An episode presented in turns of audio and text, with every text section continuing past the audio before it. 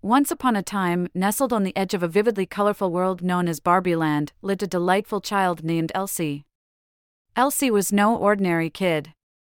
They had a heart full of courage and a mind brimming with curiosity.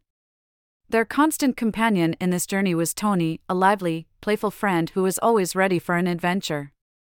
Elsie and Tony were new to Barbieland.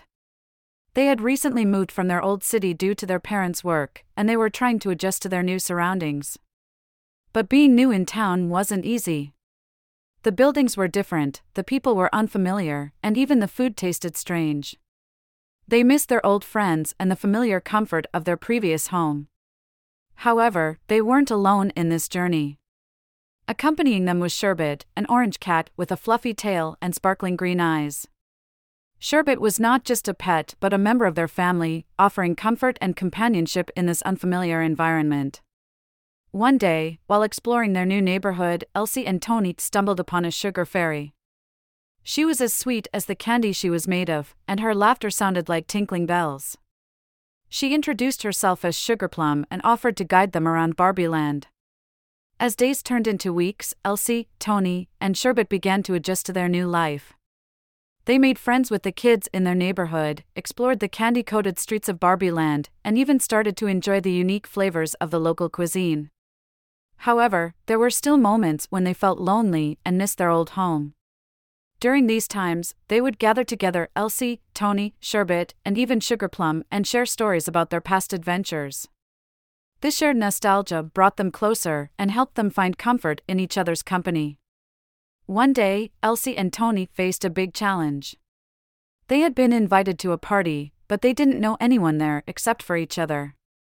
They felt nervous and unsure, but they knew they couldn't let their fears stop them from experiencing new things. So, they decided to face this challenge together. They held hands, took a deep breath, and walked into the party. To their surprise, everyone welcomed them warmly. They played games, danced, and had a fantastic time. By the end of the day, they had made many new friends and felt a part of the community.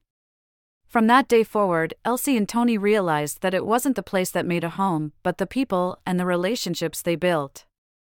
They understood that change could be scary, but it also brought new opportunities and experiences. And most importantly, they learned that they could always rely on each other, and Sherbet, of course, for comfort and companionship. In the end, Elsie, Tony, and Sherbet weren't just residents of Barbieland, they were a part of its vibrant, loving community. They found a new family among their friends and neighbors, and although they still missed their old home, they knew they had created a new one right here in Barbieland. And so, as the moon shone down on the candy coated streets and the stars twinkled in the sky, Elsie, Tony, and Sherbet snuggled up together, content and happy. They knew they were home.